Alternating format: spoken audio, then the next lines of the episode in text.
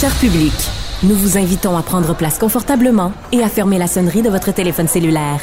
En cas d'incident, veuillez repérer les sorties de secours les plus près de vous. Bon divertissement. Un, deux, un, deux. OK, c'est bon, on peut y aller. Sophie Durocher. Elle met en scène les arts, la culture et la société pour vous offrir la meilleure représentation radio. Sophie Durocher. Tout un spectacle radiophonique.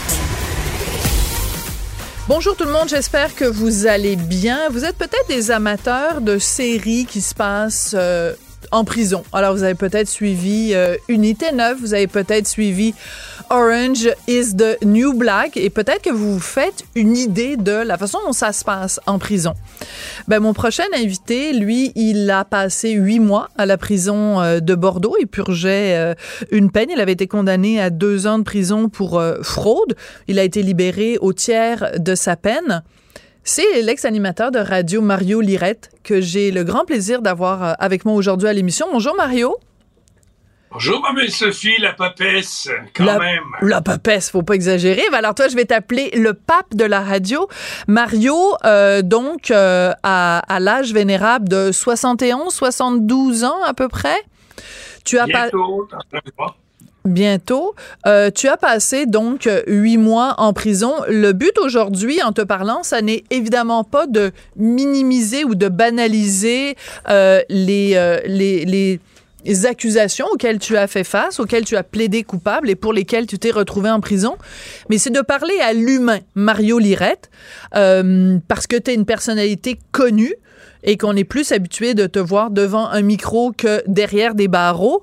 Donc, ma première question, euh, comment vas-tu aujourd'hui, Mario? Je vais très bien, je marche la tête droite tout en faisant profil bas, cependant parce qu'il n'y a aucune gloire à sortir de prison, mais en même temps, tu l'as dit, je suis une personnalité, donc tout le monde le sait. Je ne cache rien, je suis un livre ouvert, je l'ai toujours été et j'assume, donc je marche dans la rue. Les gens me saluent, les gens sont bons avec moi, j'ai un capital de, de sympathie formidable. Alors, je navigue bien dans tout ça et en même temps, ce n'est pas mon premier barbecue et je veux juste faire une petite mise au point. L'ex-animateur de radio duquel tu parlais est présentement à la radio. Je vois ça.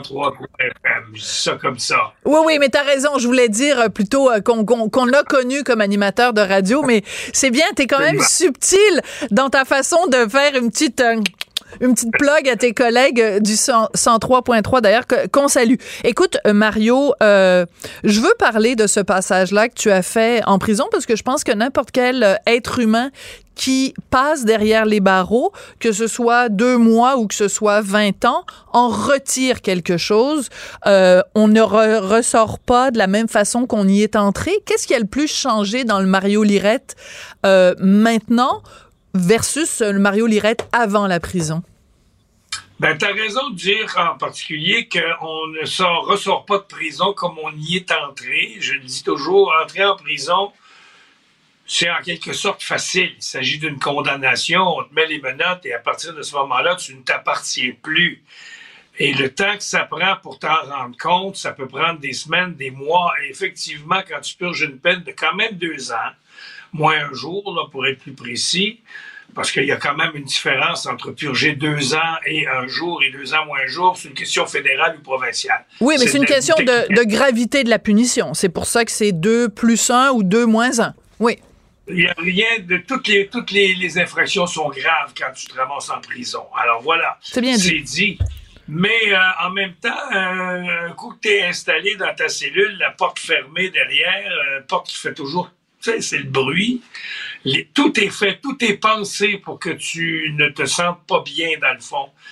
C'est pas vraiment confortable. C'est pas un 5 étoiles, une prison, quelle qu'elle soit, même s'il y a des prisons modernes, là, parce que je fais toujours référence à Bordeaux, où j'ai séjourné huit mois. C'est une prison d'époque.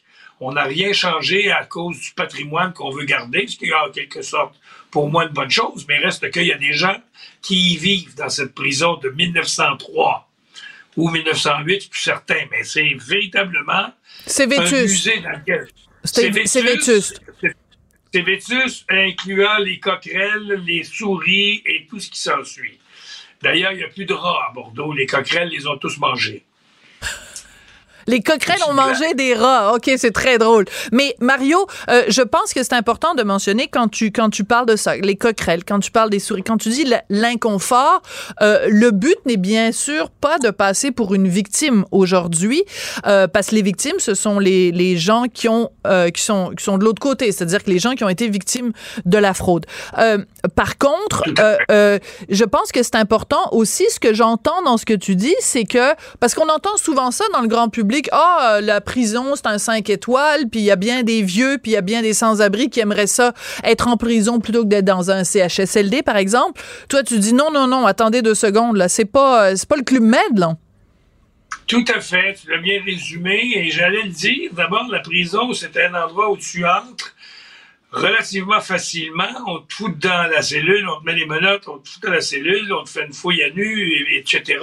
Mais ressortir de prison est tout un, chemin de Damas. C'est compliqué, complexe et il faut montrer patte blanche. Effectivement, être en prison, c'est pas un 5 étoiles, c'est loin d'être un luxe. Je le disais tantôt, tout est fait pour que ce soit inconfortable. Donc, le lieu même de c'est exigu, une cellule, je pense que c'est 12, 12 mètres cubes, si on fait le calcul, là, en gros.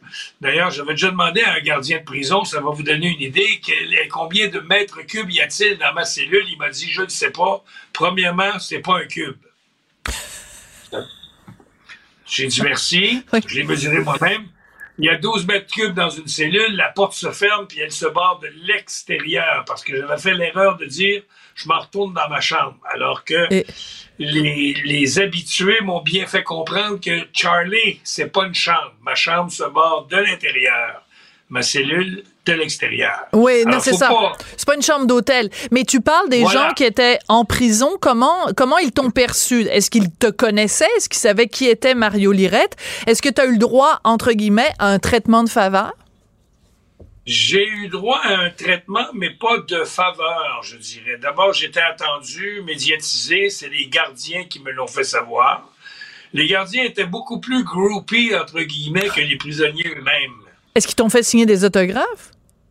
On m'a demandé de signer des autographes. J'ai refusé de signer des autographes. Je trouvais pas le lieu adéquat pour signer d'autographes et faire, faire, le, faire la vedette, jouer à la vedette. C'est pas vraiment l'endroit.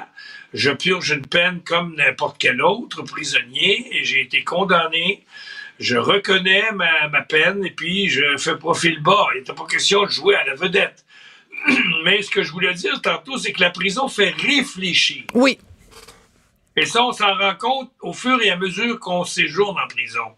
Les premiers mois, bon, t'es toujours en calvaire parce que tout le monde est en calvaire c'est pas de ma faute, euh, je suis pas vraiment responsable, c'est lui qui a commencé, c'est pas vraiment un gros crime, je méritais pas tant. Il y a toujours des excuses. Puis il y a surtout beaucoup de, de, de, de comptables en prison. J'entends, et c'est pas de blague dans le sens où les gens calculent leur peine. Tu vas faire tant de jours, tu vas faire le tiers, ça équivaut à tant de mois.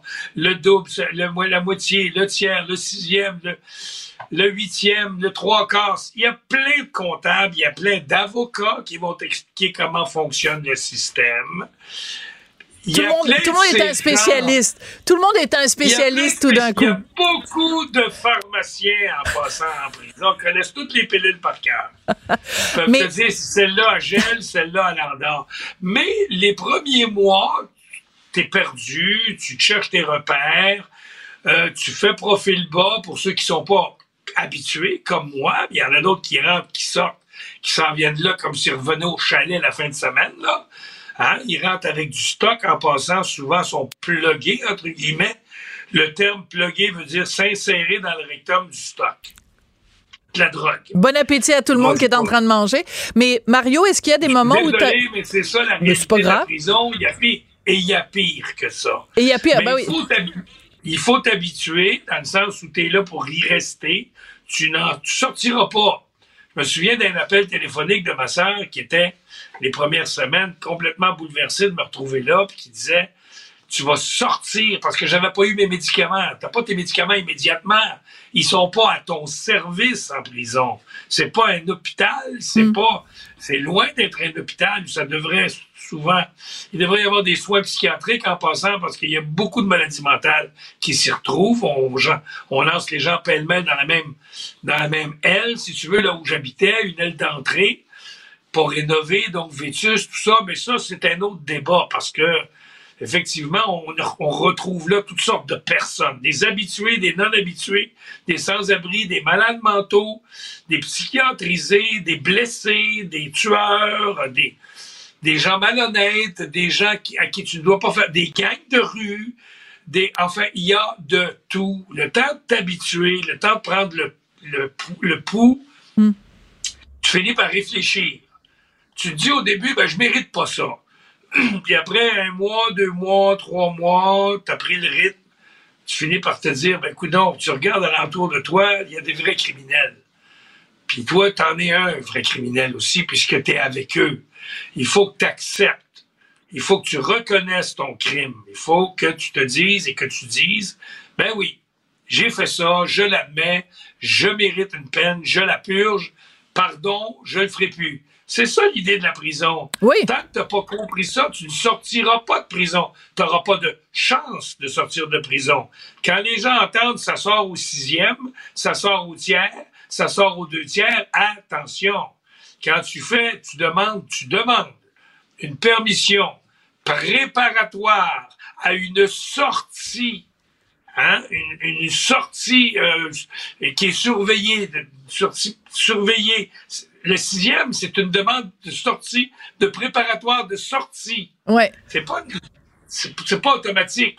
Le tiers, mais on sent, on sent en en t'écoutant parler, Mario, et on pourrait t'écouter parler pendant toute l'émission qui dure une heure, mais on sent en t'écoutant parler que euh, t'es un homme changé euh, pour le mieux, je pense. Je te remercie beaucoup d'avoir pris le temps de nous parler aujourd'hui. Je dois souligner que c'est à nos collègues, je pense, c'est aux sept jours que tu t'es confié euh, en premier.